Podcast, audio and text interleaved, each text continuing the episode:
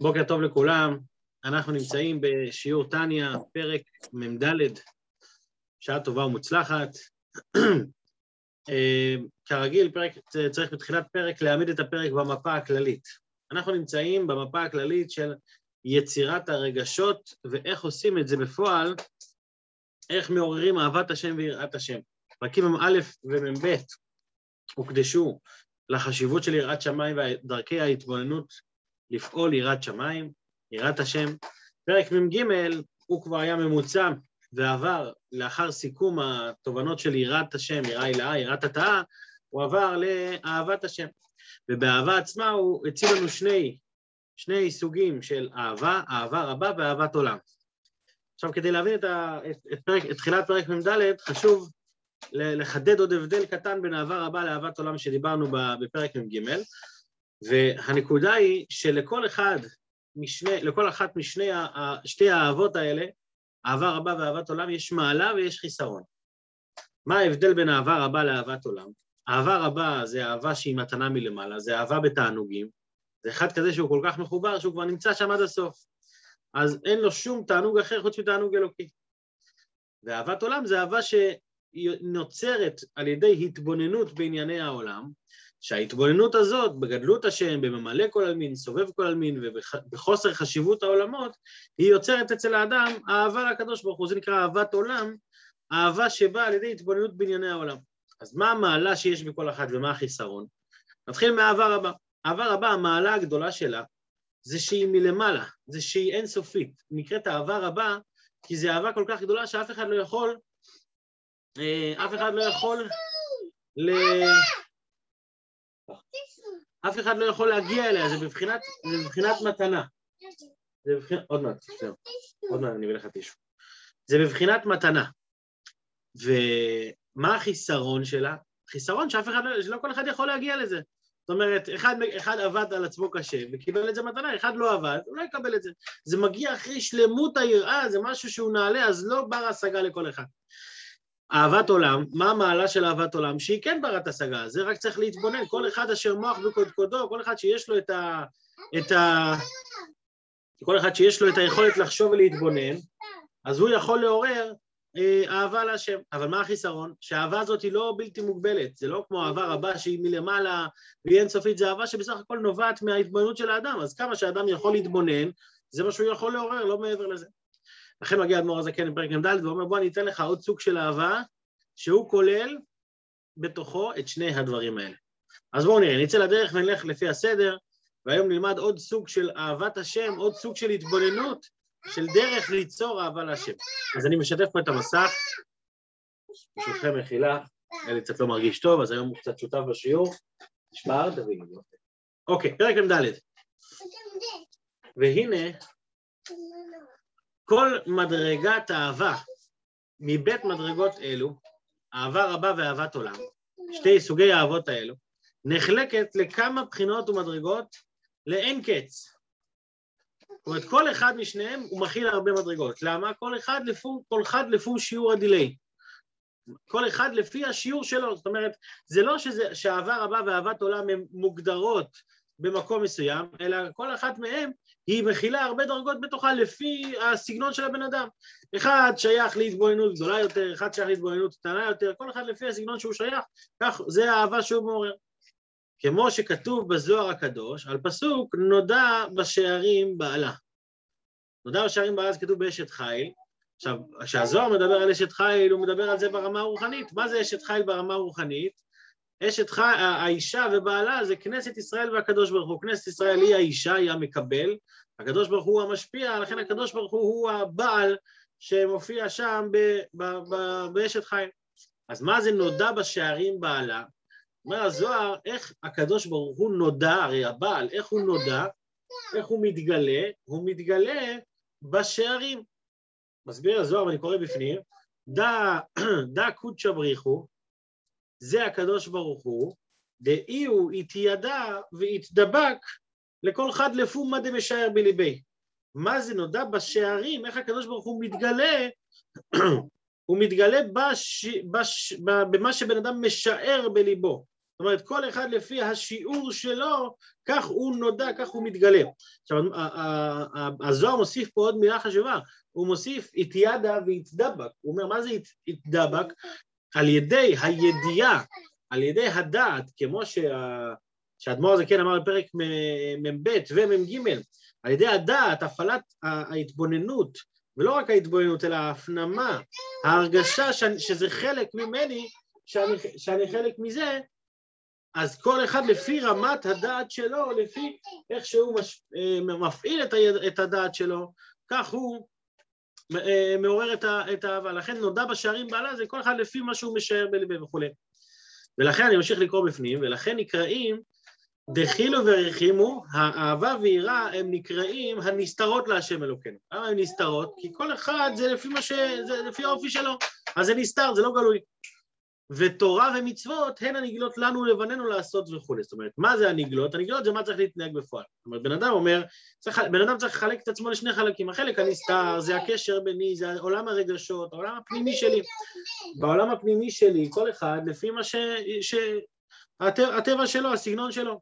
אבל בעולם של העשייה, של תורה ומצוות, איך להתנהג בפועל, זה לא כל אחד לפי מה משער בליבה, אלא זה אחד. כמו שמושיך אדמו"ר הזקן ואומר, זהו, אתה מצייר יפה, נכון? יופי. כי תורה, ו... כי תורה אחת ומשפט אחת לכולנו, יפה. כי תורה אחת ומשפט אחד לכולנו, בקיום כל התורה ומצוות, בבחינת מעשה. מה שאין כן בדחילו ורחימו, שהם לפי הדעת את השם של המוח והלב כנ"ל. כמו שהסברנו קודם. אז עד כאן הוא בעצם מסכם לנו את, הנוס, את הנקודה של, של אה, פרק מ"ג, האהבה שנוצרת על ידי הדעת. אבל כאן הוא מגיע בפרק מ"ד אדמו"ר הזקן ואומר לנו, תדע לך שיש עוד אהבה. אך אחת היא האהבה הכלולה מכל בחינות ומדרגות, אהבה רבה ואהבת עולם. והיא שווה לכל נפש מישראל וירושה לנו מאבותינו. כלומר, זה כן אומר, תדע לך, יש, אמרנו שיש מעלה וחיסרון בכל אחת משתי האהבות האלו. אז בוא אני אלמד אותך אהבה שהיא כוללת את שתי המעלות של, שתי, של, שתי, של שני הסוגים. זאת אומרת, היא אחת, היא אהבה אחת, אבל היא אהבה בלי החסרונות, רק עם המעלות. איך זה יכול להיות? בגלל שיש, מה, מה עם המעלות של שתי האהבות? המעלה של אהבה רבה זה העוצמה שלה, האינסופיות שלה, והמעלה של אהבת עולם זה שהיא תלויה בעבודה שלי, זאת אומרת שאני יכול להגיע, שהיא ריאלית לכל אחד. אומר הדבר הזה, כן, בוא אני אתן לך אהבה שהיא ריאלית, והיא גם אינסופית. היא גם מתנה, היא גם משהו שבא מלמעלה. מה זה? האהבה המסותרת, שאותה כבר דיברנו בהרחבה בפרק, בפרק, בפרק כ"ה, אה, סליחה, בפרק אה, י"ח וי"ט, שהאהבה הזאת היא ירושה לנו מאבותינו.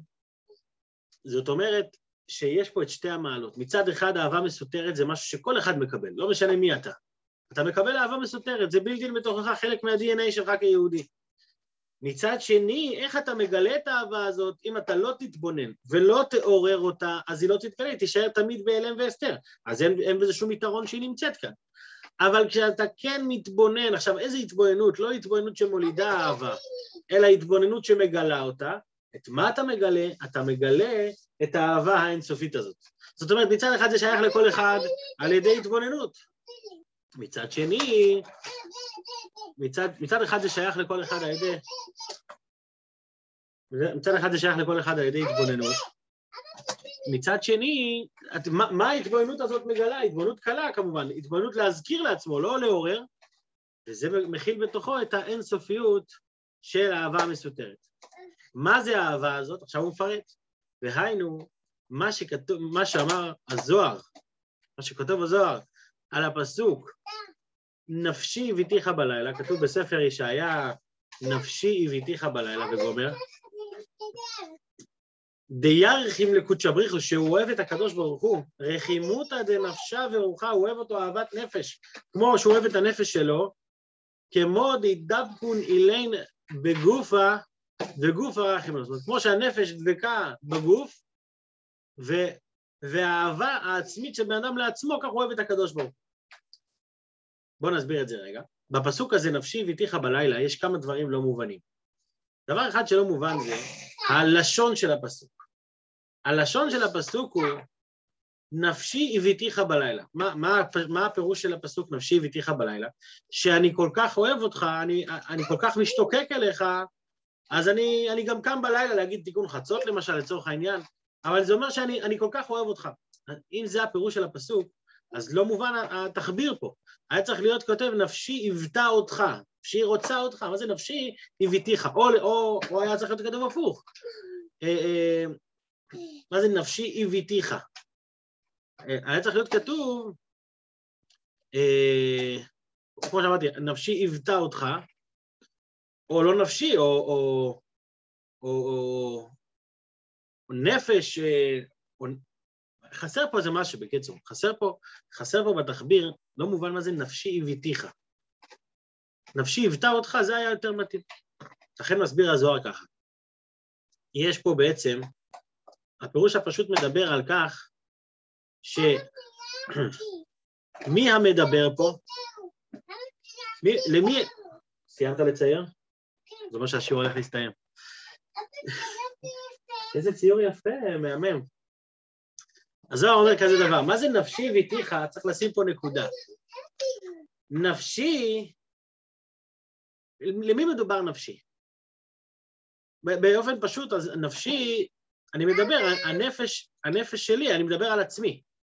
זאת אומרת, אני והתיך. אומר, הדבר, אומר הזוהר, נפשי, נפשי זה לא אני, נפשי זה אתה, הקדוש ברוך הוא. היות שאתה, הקדוש ברוך הוא, נפשי, לכן הביתיך, לכן אני מתאווה אליך. אז יש פה בעצם נקודה, נפשי נקודה. אתה הקדוש ברוך הוא, אתה אלוקים, אתה הנפש שלי, אתה מחיה אותי, אתה, אני, כל הקיום שלי בזכותך, לכן הביתיך בלילה. וזה מוביל אותנו לדבר השני שלא ברור בפסוק הזה. מה זה בלילה? למה דווקא בלילה? מה ביום הוא לא, ביום הוא לא מתאווה?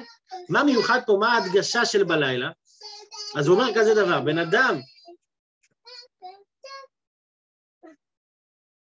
רואה שאבא מוסר שיעור? כן? להקשיב? לאבא, תסתכל איפה אבא. למה דווקא בלילה? גם ביום אותו דבר. אז לכן הוא מסביר כזה דבר. כשאתה מתבונן בזה שאלוקים הוא הנפש שלך, והוא החיים האמיתיים שלך, אז זה גורם לך לעשות דברים שהם לא בסטנדרט. שנייה אחת, אני, אני אוריד אותו רגע, מחילה. בואו נוריד אותו מהכיסא, חשבתי שזה יהיה לנו פתרון. אבל מסתבר שזה היה הבעיה. וכעת נוריד אותו מהכיסא.